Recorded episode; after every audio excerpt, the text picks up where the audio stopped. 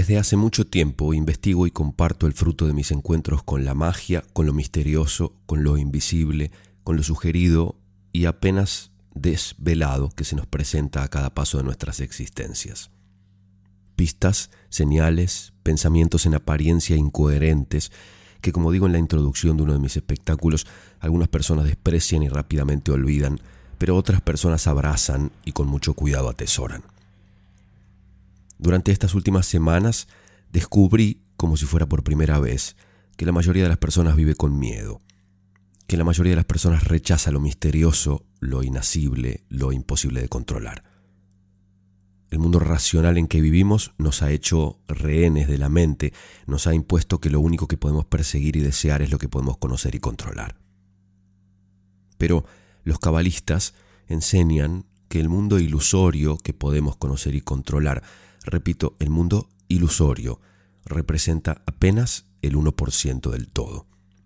Es un mundo de mentira, construido para que nuestra mente sea feliz en la ilusión de que puede conocer y dominar, y representa una ínfima porción, casi inexistente, del 1% del verdadero mundo que existe en el 99% restante. Lo que separa el 1% del 99% es apenas un velo una música, una señal, un olor, una frase, una invitación, una sesión de masajes, una clase de yoga, una conversación, una mirada, un beso, una caricia, una experiencia. Apenas un velo, para que podamos asomarnos a ese infinito mundo de la magia y la plenitud sin límites. La mayoría de la gente no quiere espiar del otro lado del velo. La mayoría de la gente dice, estoy bien así como estoy y así el mundo está bien, entre comillas, como está. Así se ven las caras sufridas, los cuerpos encorvados, las bocas tensas, los úteros duros, las pelvis rígidas, las pieles insensibles, las miradas opacas, los andares desinflados y decepcionados, y en algún caso los pechos inflados y las sonrisas impostadas, fabricadas de yo no necesito nada porque estoy en la cima del mundo. Me pregunto cuándo perdimos la alegría. ¿Quién nos arrancó la curiosidad? ¿Cómo sucedió que nos convertimos en títeres de un sistema que se adueñó de nuestras almas a cambio de vidas que iban a ser supuestamente alegres, pero se convirtieron en tristes y sin sentido? ¿A dónde quedó nuestro espíritu lúdico, nuestras ganas de vibrar y sentir y luchar por lo que sentimos y deseamos? ¿Por qué dejamos de desear de desear en grande, de perseguir nuestros deseos, de ir en busca de lo que nos hace sentir vivos. Cómo nos convertimos en personas que permanecen horas y horas, días y días, semanas y semanas, meses y meses, sentadas en un sillón, con un control remoto en la mano, buscando sin fin algo que nos entretenga cuando somos seres divinos, poderosos como los dioses, con la capacidad de cambiar el mundo en cada decisión que tomamos me pregunto qué hay que hacer para volver a ser quienes somos. ¿Cómo hacemos para recordar de dónde venimos y para entender hacia dónde tenemos que ir? Hoy en estas reflexiones decidí ir a buscar pistas en la pluma de mis tres escritores preferidos, O. Henry, Jorge Luis Borges y Giovanni Papini. El primer cuento de hoy está publicado en un librito cuyo título es Las hipótesis del fracaso y otros cuentos de O. Henry. Un librito diminuto de tapas duras que contiene una antología diferente de cuentos de O. Henry. Publicado en Oviedo, España, por KRK Ediciones, traducido por Gema Vives, les comparto el cuento al cabo de 20 años. El policía que hacía la ronda caminaba por la avenida con impresionante profesionalidad. Esta era habitual y no pura exhibición, pues los espectadores escaseaban. Apenas eran las 10 de la noche, pero unas rachas de frío, viento y cargadas de humedad habían dejado las calles casi desiertas. Probando las puertas a medida que caminaba, volteando la porra con movimientos intrincadamente artísticos, dándose la vuelta de vez en cuando para echar un vistazo a la pacífica calle que dejaba atrás, el agente, con su aspecto fornido y el ligero contoneo de su caminar, era la viva estampa de un concienzudo guardián de la paz. En aquel barrio los vecinos se acostaban temprano. Aquí y allá podían verse las luces de un estanco o de una casa de comidas que no cerraba en toda la noche, pero la mayoría de las puertas pertenecían a comercios que llevaban mucho rato cerrados. Al llegar a la mitad de una cierta manzana, el policía aflojó súbitamente el paso. En la puerta de una ferretería ya a oscuras estaba apoyado un hombre que tenía entre los labios un puro sin encender. Al acercársele el policía, el hombre se puso a hablar. No pasa nada, agente, le dijo como para tranquilizarle. Estoy esperando a un amigo. Una cita que concertamos hace 20 años. Lo encuentra un poco raro, ¿verdad? Bueno, si quiere asegurarse de que todo está en orden, se lo explicaré. En aquellos tiempos había un restaurante en el lugar de esta tienda, el restaurante Big Joe Brady. Hasta hace cinco años, dijo el policía, entonces lo derribaron. El hombre que estaba en la puerta frotó una cerilla y encendió el cigarro. A la luz de la llama se vio un rostro pálido de mandíbulas cuadradas y ojos penetrantes y con una pequeña cicatriz blanca junto a la ceja derecha. Como alfiler de corbata llevaba un diamante grande engastado en manera peculiar. Hoy hace 20 años, dijo el hombre, cené aquí en el Big Joe Brady con Jimmy Wells, mi mejor amigo, un tipo de primera. Él y yo crecimos juntos aquí en New York, igual que dos hermanos. Yo tenía 18 años y Jimmy 20. la mañana siguiente me iba al oeste a hacer fortuna. A Jimmy no le hubieran podido sacar de New York ni a rastras. Para él no había otro sitio en el mundo. Bueno, pues esa noche acordamos que al cabo de 20 años exactamente nos volveríamos a encontrar aquí, fuesen cuales fuesen nuestras circunstancias o las distancias que tuviésemos que recorrer para venir. Pensamos que a cabo de 20 años cada uno de nosotros se habría labrado ya un porvenir, el que fuese. Lo encuentro muy interesante, dijo el policía, pero me parece a mí que 20 años es mucho tiempo sin verse. ¿No ha tenido noticias de su amigo desde que usted se marchó? Bueno, sí, durante un tiempo nos escribimos, dijo el otro, pero después de un año o dos nos perdimos de vista. Verá, el oeste no es moco de pavo y yo no paraba mucho tiempo en el mismo sitio, pero sé que Jimmy acudirá a la cita si está entre los vivos porque siempre fue el tipo más leal del mundo. No se le olvidará. Yo he venido desde muy lejos, mil millas nada menos, para estar aquí esta noche y habrá valido la pena si mi antiguo compañero aparece. El hombre que esperaba sacó un bonito reloj de bolsillo de tapas engastadas con pequeños diamantes. Las diez menos tres minutos, anunció. Eran las diez en punto cuando nos despedimos aquí mismo en la puerta del restaurante.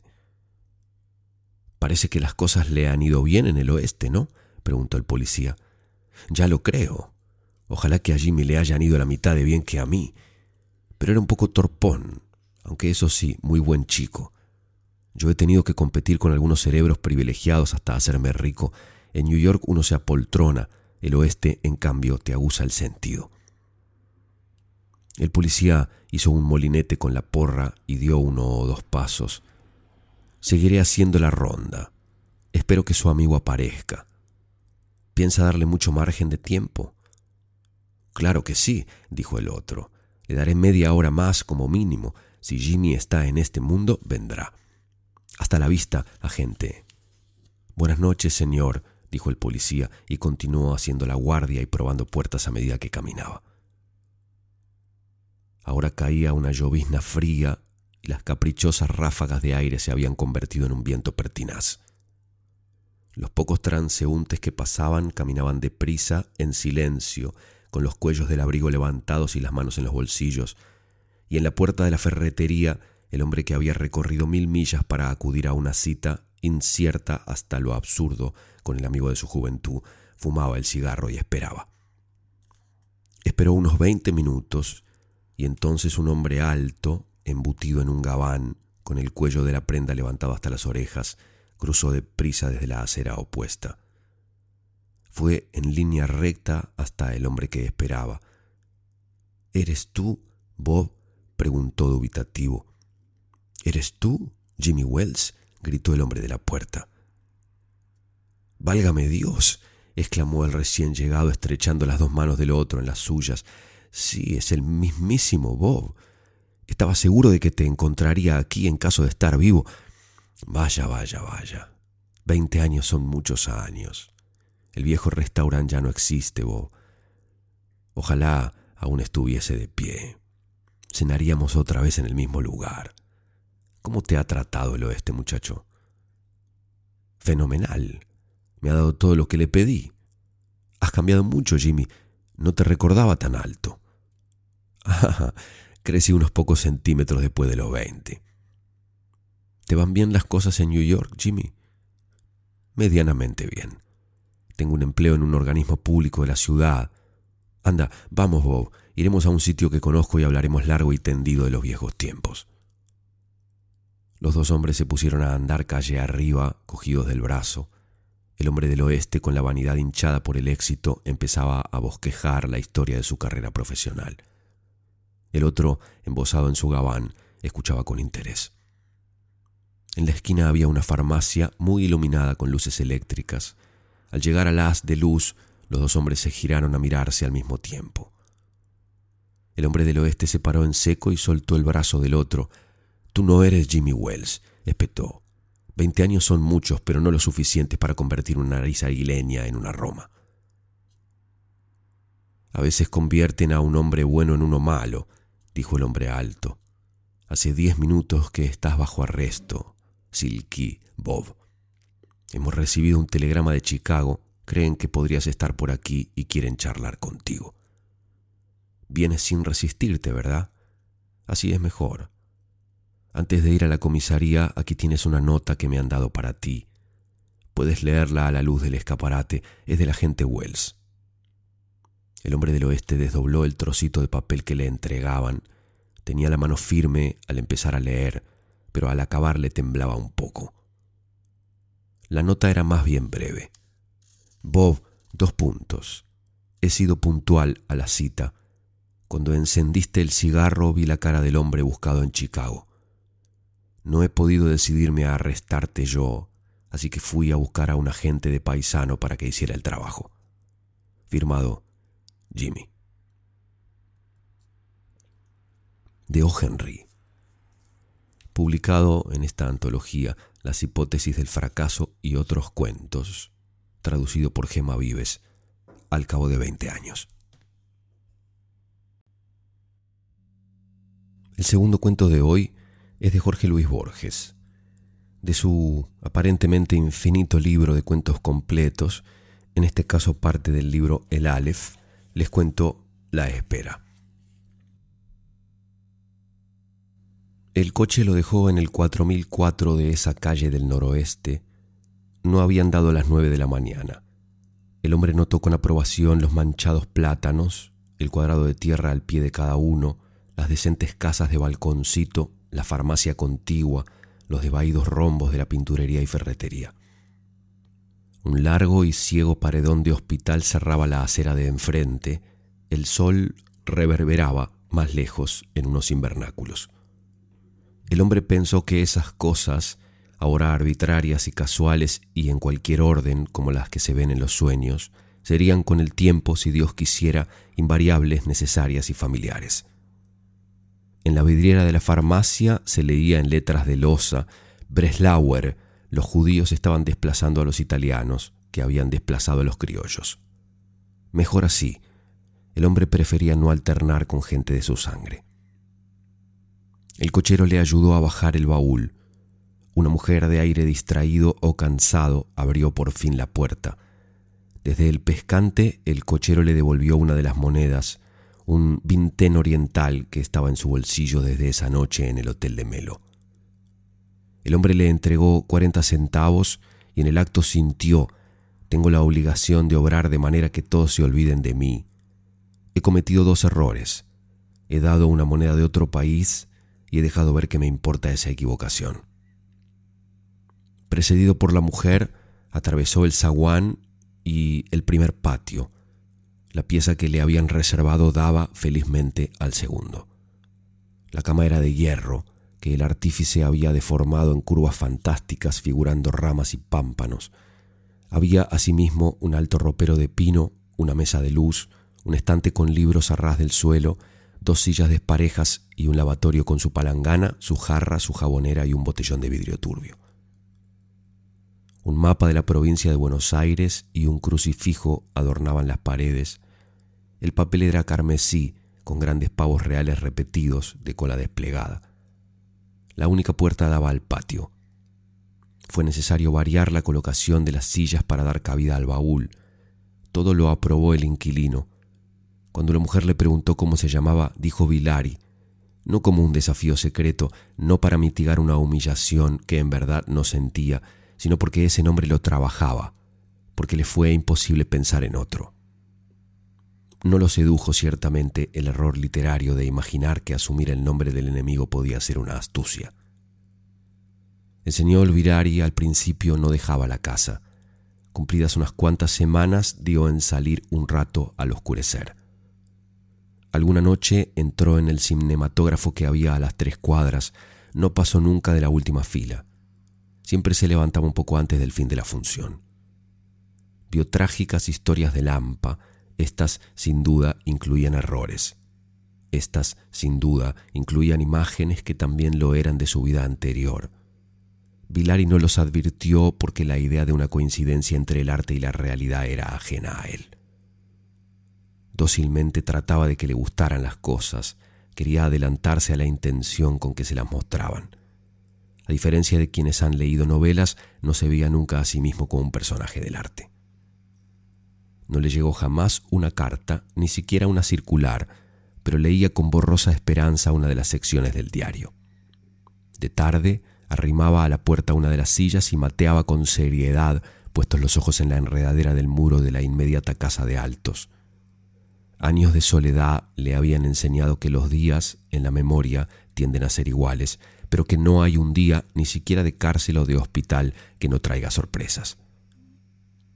En otras reclusiones había cedido a la tentación de contar los días y las horas, pero esta reclusión era distinta porque no tenía término, salvo que el diario, una mañana, le trajera la noticia de la muerte de Alejandro Vilari. También era posible que Vilari ya hubiera muerto y entonces esta vida era un sueño. Esa posibilidad lo inquietaba porque no acabó de entender si se parecía al alivio o a la desdicha. Se dijo que era absurda y la rechazó. En días lejanos, menos lejanos por el curso del tiempo que por dos o tres hechos irrevocables, había deseado muchas cosas, con amor, sin escrúpulo esa voluntad poderosa que había movido el odio de los hombres y el amor de alguna mujer ya no quería cosas particulares, solo quería perdurar, no concluir. El sabor de la hierba, el sabor del tabaco negro, el creciente filo de sombra que iba ganando el patio eran suficientes estímulos. Había en la casa un perro lobo, ya viejo. Vilari se amistó con él. Le hablaba en español, en italiano y en las pocas palabras que le quedaban del rústico dialecto de su niñez. Vilari trataba de vivir en el mero presente, sin recuerdos ni previsiones. Los primeros le importaban menos que las últimas.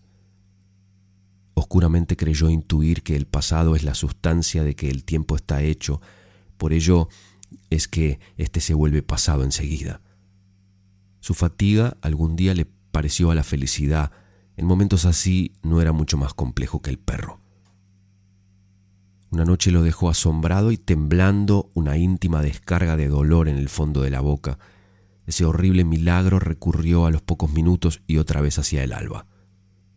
Pilari al día siguiente mandó a buscar un coche que lo dejó en un consultorio dental del barrio de Once. Allí le arrancaron la muela. En ese trance no estuvo más cobarde ni más tranquilo que otras personas. Otra noche, al volver del cinematógrafo, sintió que lo empujaban. Con ira, con indignación, con secreto alivio, se encaró con el insolente. Le escupió una injuria soez. El otro, atónito, balbuceó una disculpa. Era un hombre alto, joven, de pelo oscuro, y lo acompañaba una mujer de tipo alemán. Vilari esa noche se repitió que no los conocía. Sin embargo, cuatro o cinco días pasaron antes de que volviera a salir a la calle. Entre los libros del estante había una divina comedia con el viejo comentario de Andreoli. Menos surgido por la curiosidad que por un sentimiento de deber, Vilaria cometió la lectura de esa obra capital. Antes de comer leía un canto y luego en orden riguroso las notas. No juzgó inverosímiles o excesivas las penas infernales y no pensó que Dante lo hubiera condenado al último círculo, donde los dientes de Ugolino roen sin fin la nuca de Ruggeri. Los pavos reales del papel carmesí parecían destinados a alimentar pesadillas tenaces, pero el señor Vilari no soñó nunca con una glorieta monstruosa hecha de inextricables pájaros vivos. En los amaneceres soñaba un sueño de fondo igual y de circunstancias variables. Dos hombres y Vilari entraban con revólveres en la pieza o lo agredían al salir del cinematógrafo, o eran, los tres a un tiempo, el desconocido que lo había empujado, o lo esperaban tristemente en el patio y parecían no conocerlo. Al fin del sueño, él sacaba el revólver del cajón de la inmediata mesa de luz, y es verdad que en ese cajón guardaba un revólver y lo descargaba contra los hombres. El estruendo del arma lo despertaba, pero siempre era un sueño y en otro sueño el ataque se repetía y en otro sueño tenía que volver a matarlos. Una turbia mañana del mes de julio, la presencia de gente desconocida, no el ruido de la puerta cuando la abrieron, lo despertó. Altos en la penumbra del cuarto, curiosamente simplificados por la penumbra, siempre en los sueños del temor habían sido más claros. Vigilantes, inmóviles y pacientes, bajos los ojos como si el peso de las armas los encorvara, Alejandro Vilari y un desconocido lo habían alcanzado, por fin.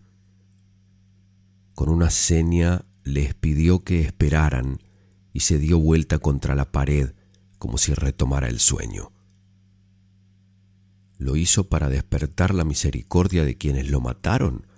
¿O porque es menos duro sobrellevar un acontecimiento espantoso que imaginarlo y aguardarlo sin fin? ¿O, y esto es quizá lo más verosímil, para que los asesinos fueran un sueño, como ya lo habían sido tantas veces en el mismo lugar, a la misma hora. En esa magia estaba cuando lo borró la descarga. De Jorge Luis Borges, de su libro El Aleph, el cuento La Espera. Cuando Cuentos para despertar está a punto de llegar seguramente esta semana a las 200.000 descargas barra reproducciones. Quiero agradecerles otra vez por seguir escribiéndome. Y voy a leerles un mensaje que recibí esta semana de un joven mendocino cuyo nombre es Maxi Corsino. Hola Norberto, mi nombre es Maxi Corsino, soy de Mendoza y tengo 30 años. Históricamente me interesé mucho en descubrir más y ahondar solo en mis preferencias, para ser más preciso, la economía, las finanzas y el fútbol, todas ellas mis pasiones. Leí, indagué, aprendí sobre ellas sin prestarle atención a lo más mínimo relacionado con otras materias o disciplinas.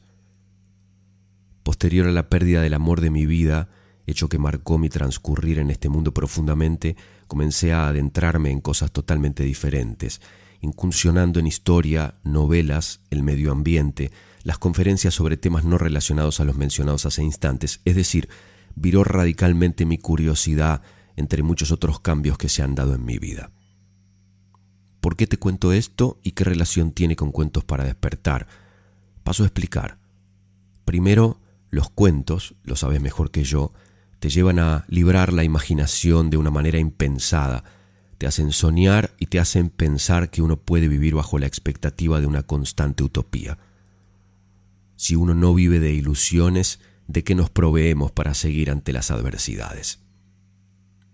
Segundo, me da la sensación, y no creo equivocarme, de que sos un gran receptor de los mensajes del otro, que realmente tenés un deseo ardiente de saber del que tenés enfrente o, en estos casos, del que está del otro lado de un dispositivo escuchando el podcast. Conservo y llevo estas dos razones a todos mis ámbitos, laborales, lúdicos, sociales, familiares, etc. Gracias por la magia. Ahora descubrí que no solo viene del que tiene un 10 en la espalda. Un abrazo digital. Maxi Corsino. Gracias, Maxi. Creo que definitivamente la magia no solo viene del que tiene un 10 en la espalda, pero para descubrirla, los otros 10 y los otros millones deberían poder dejar de mirar con embeleso al que hace los goles para mirar hacia adentro y alrededor y entonces encontrarla. El miércoles 8 de abril vamos a estrenar Oniria, una experiencia soñada, imposible, real. Una invitación a venir al teatro, a hacer un viaje hacia la niñez para recordar lo que hemos olvidado y recuperar la magia que hemos perdido. Cada persona que venga a acompañarnos emprenderá un viaje personal y privado, además de colectivo, para comprender un poco mejor la propia magia y tal vez recibir algunas pistas para volver al propio camino abandonado. Oniria es un espectáculo coral en el que el público es protagonista. No puedo contar más. Del secreto depende el disfrute de la experiencia. Las entradas van a estar a la venta muy pronto en Alternativa Teatral y en la boletería del Gorriti Art Center, aquí en Palermo, en Gorriti y Juan B. Justo. El último cuento de hoy es de Giovanni Papini. De su libro Palabras y Sangre les cuento Las almas permutadas. 1. Tanto uno como otro eran sanos y tenían unos 30 años. Habían comido en las mismas tabernas, se habían sentado juntos en los conciertos y se habían prestado libros. Muchas veces uno había ofrecido cigarros a otro y éste había aceptado, pasándole a cambio la última revista que tenía en el bolsillo. Pero, si no me equivoco, sus relaciones no habían sido nunca más íntimas que esto, y si alguna vez se habían estrechado la mano, uno sentía a través de los guantes de piel afelpada que los blandos dedos de otro no se entretenían con excesiva cordialidad. Y sin embargo, uno y otro no se parecían a nadie de aquellos entre los que vivían, aunque tampoco se parecieran entre ellos, y no me asombraría en absoluto que detrás de su silencio nacieran pensamientos bien curiosos pero los hombres extraños son tan corrientes que ahora ya no nos preocupamos de ellos. Lo que supe después conmovió mi indiferencia. Parece ser que un día mientras paseaban juntos después de la comida, uno dijo a otro, ¿Estaría dispuesto a hacer conmigo un cambio importante? Eso fue dicho sin ninguna preparación, entre ellos nunca habían hablado de asuntos personales. Haría con gusto cualquier cambio con tal de que no perdiera demasiado, respondió otro. El cambio que le propongo no se puede calcular. No podemos saber anticipadamente quién pierde o gana. Mejor, no busco el riesgo, pero tampoco lo rehuyo. Me temo que no crea posible el cambio que quiero proponerle. No es necesario que yo lo crea posible antes. Si lo puede llevar a cabo, creeré en él de todas maneras. ¿Me promete, si lo rechaza, que no dirá nada a nadie? Le prometo todo, con tal de saber enseguida de qué se trata. Yo quería proponerle que permutáramos nuestras almas. Otro sonrió y se detuvo. No se apresuró a responder porque no quiso demostrar que la imprevista propuesta le había asombrado demasiado. Verdaderamente cuesta creer que tal diálogo haya sucedido en el paseo de una gran ciudad. Uno tuvo que detenerse y después de haber tenido el valor de arriesgarse a hacer la propuesta, no tuvo fuerzas para sonreír como otro. Pero éste le sacó enseguida del embarazo, diciendo, ¿por qué no? ¿Cree usted verdaderamente que es posible? Otro, precisamente porque era un escéptico, prefería los pensamientos que nadie había pensado uno, enardecido, se entregó a exponer una teoría sobre las almas, sosteniendo con mucho empeño que en todo el mundo solo hay una persona, que esta persona tiene muchas almas, innumerables almas contemporáneas, y que esas almas, para distinguirse, se crean cada una un cuerpo recogiendo la materia. Pero otro no podía sufrir la metafísica. Basta, basta, exclamó en lo mejor de la demostración. Todo eso es perfectamente inútil para nuestra finalidad. A mí me importa saber si este cambio se puede hacer de verdad, de manera rápida y no dolorosa. Todo lo demás, perdóneme, es música celestial. Sea, asintió uno. Veo que es usted un hombre práctico y esto me agrada porque yo no lo soy. Pero le diré que el problema de la sustitución de almas es tan soluble que ya ha sido resuelto. Yo, que hablo, ya no tengo el alma con la que nací. Hace algunos años la cambié con la de un poeta que no conseguía ganarlo bastante con su alma de vagabundo, mientras yo puedo vivir de rentas. Como ve, soy un experto en estas permutas. ¿Acepta o no acepta? Ya le he dicho que no soy en absoluto contrario. Permítame solamente que le pida dos condiciones. Ante todo, estaremos juntos por lo menos un mes, hablando mucho de nosotros mismos para conocer mejor las respectivas almas. Por otra parte, si al cabo de un tiempo uno de nosotros ya no quisiera la nueva alma, queda entendido que nos restituiremos las que ahora poseemos. ¿Cómo podía uno negar dos peticiones tan razonables? Así empezó, a partir de aquel día húmedo y oscuro de enero, el mes de hermandad de uno y de otro. 2.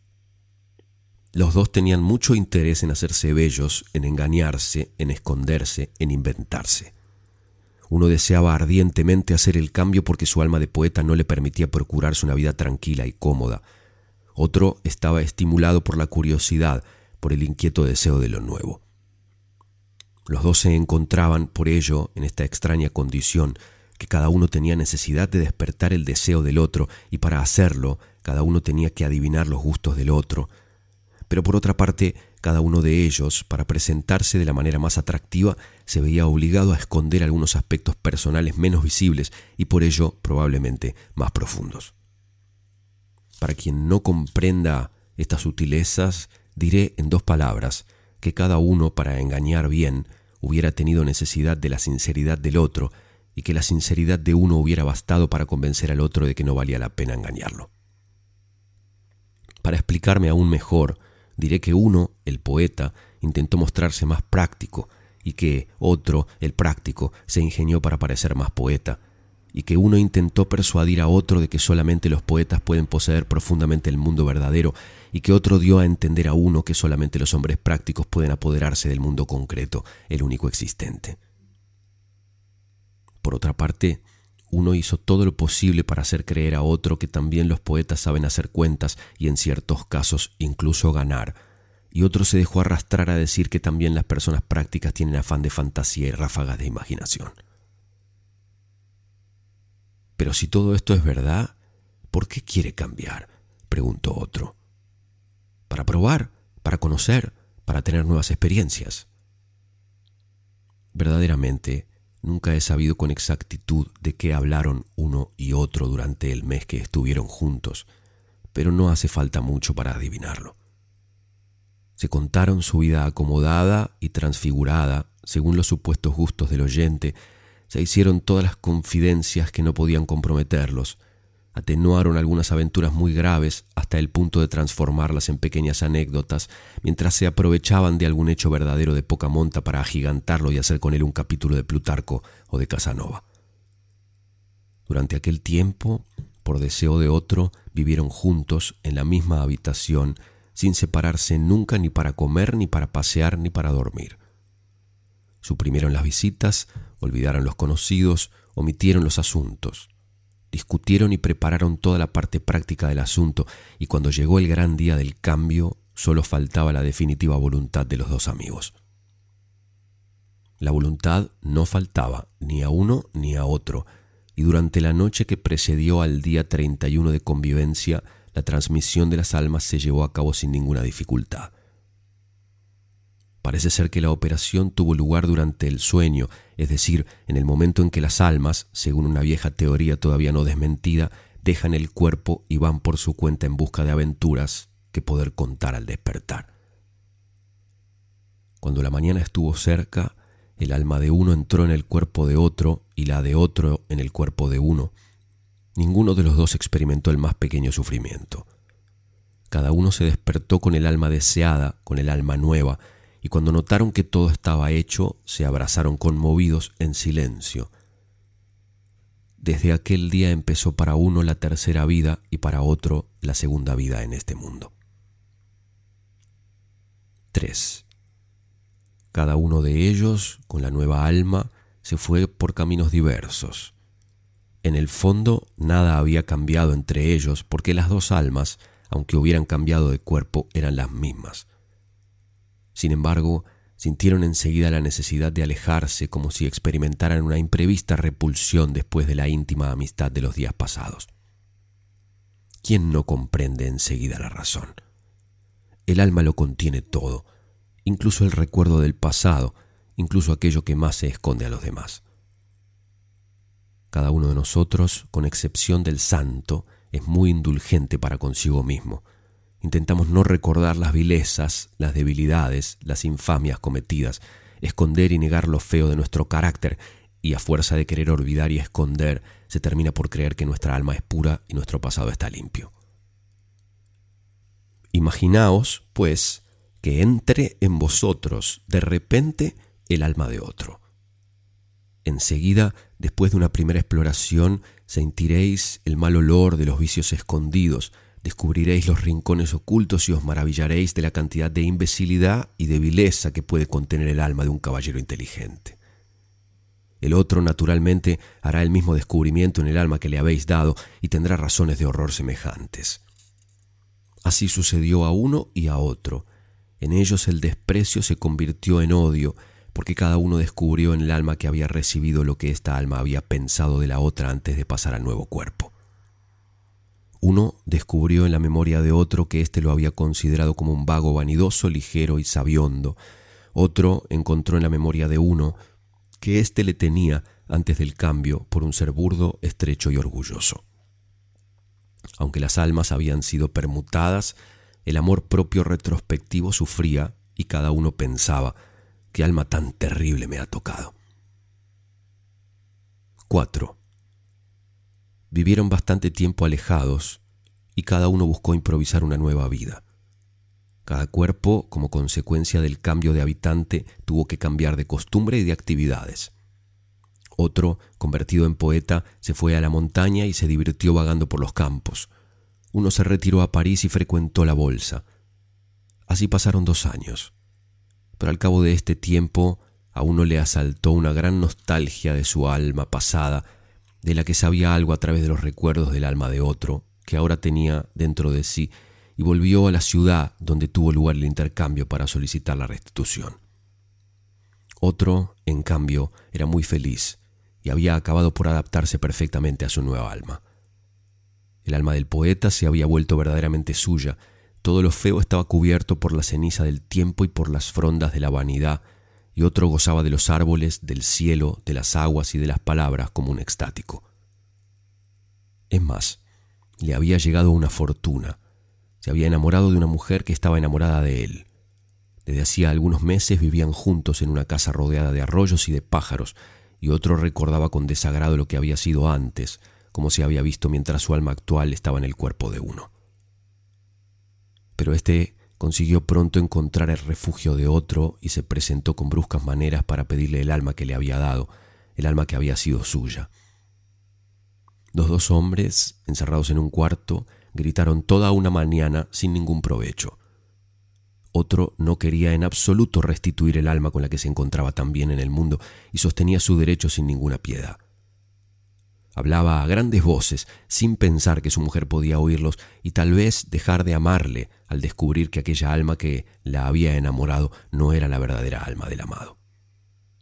En efecto, la mujer escuchó durante mucho tiempo a la puerta pero como los dos gritaban a la vez sobre un intercambio tan extraño que a nadie podía ocurrírsele fácilmente, no entendió nada.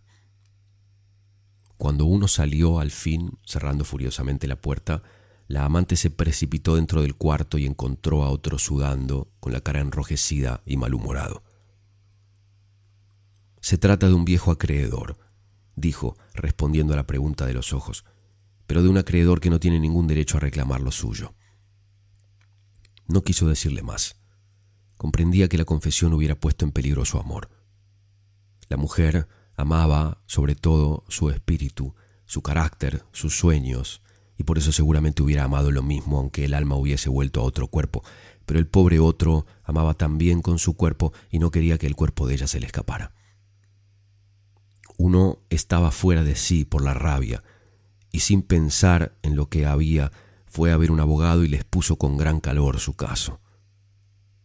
El abogado, no pudiendo refrenar su elocuencia de ninguna manera, dejó que se desahogara, pero apenas hubo terminado le dijo, Querido señor, su asunto es muy interesante, pero creo que le han dirigido mal.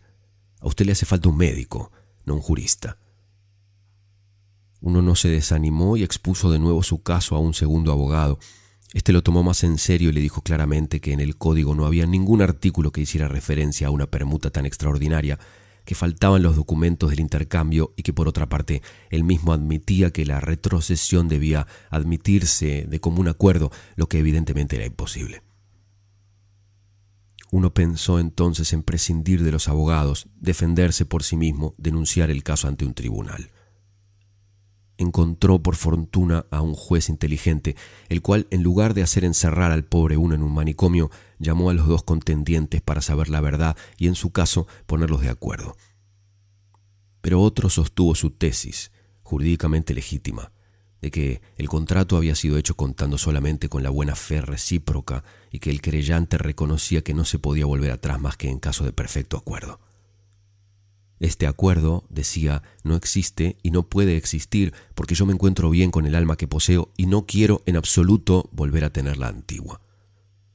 La proposición del intercambio no ha salido de mí, sino de él, y es justo que sea él quien sufra las consecuencias del riesgo que ha buscado. Uno lloraba silenciosamente y no sabía qué contestar. Se arrojó a los pies de otro, rogó, suplicó, improvisó las más patéticas imploraciones que un hombre pueda dirigir a otro hombre, pero de nada le valió. Otro estaba demasiado apegado a su alma y a su mujer. Uno salió de la casa del juez todo blanco, descorazonado, humillado. Se encerró en un hotel y no salió de casa durante dos meses. Finalmente, una tarde, era en febrero, pensó que un poco de música le haría bien y quiso ir al teatro. Nevaba y uno no iba bien tapado. A la mañana siguiente no se levantó de la cama, estuvo muy mal durante una semana, le trasladaron a un hospital y sintió que la muerte se acercaba. Su cuerpo no había podido adaptarse nunca a la nueva alma pero antes de morir pensó en la venganza. Recordó que el alma que él deseaba tan ardientemente volver a tener no había sido suya desde el nacimiento, la había obtenido en cambio de un pobre poeta que, una vez librado de su incómodo espíritu, había podido llegar a ser un gran terrateniente. Uno sabía dónde vivía y le escribió una larga carta explicándoselo todo. La carta terminaba así. Ahora que ha hecho fortuna, podría permitirse, creo, volver a tomar el alma que me cedió en la juventud. Entonces le impedía ser rico, pero hoy le serviría para gozar más noblemente sus riquezas. Vaya a casa de aquel a quien en un momento de loca curiosidad la cedí y no le dé paz hasta que se la devuelva. Usted será feliz y además vengará a este infeliz bienhechor suyo. Al cabo de dos días, este corrió al hospital y llegó a tiempo de obtener todas las noticias que le hacían falta para recuperar su alma nativa. Poco después, uno moría y el propietario, el verdadero propietario, se puso en acción para vengarlo. Fue a ver a otro y le dijo resueltamente, o me devuelve mi alma o se lo cuento todo a su mujer. Para mañana tengo necesidad de una respuesta. El medio elegido era demasiado brusco ¿Qué le importaba a otro tener un cuerpo si el alma se iba, si la mujer no le amaría ya? De todas maneras, perdería lo mejor de sí mismo y de su vida, y entonces se oyó, en el silencio de la casa campestre, el acostumbrado disparo de arma de fuego que termina tan bien con todas las situaciones embrolladas.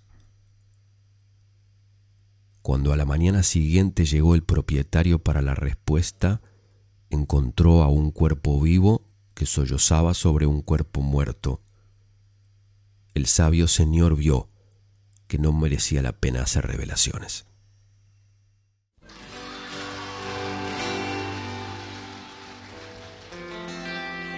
Ahora vamos a hacer una canción un poco idealista para algunos, pero es algo así como un himno que representa nuestro sueño más querido.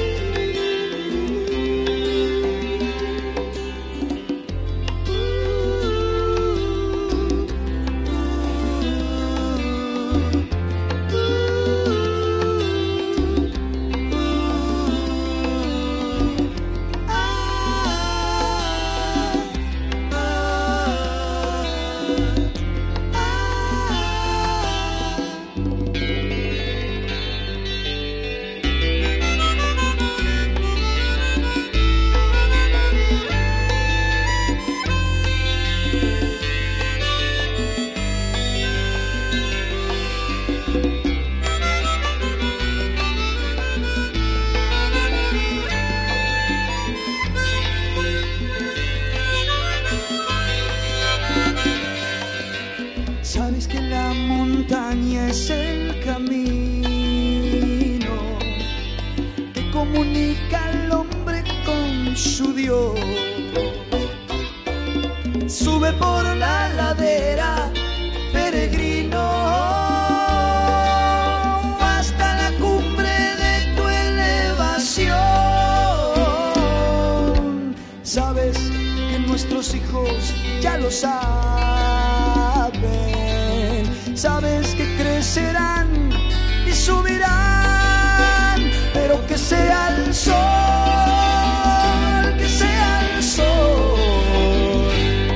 In a synagogue.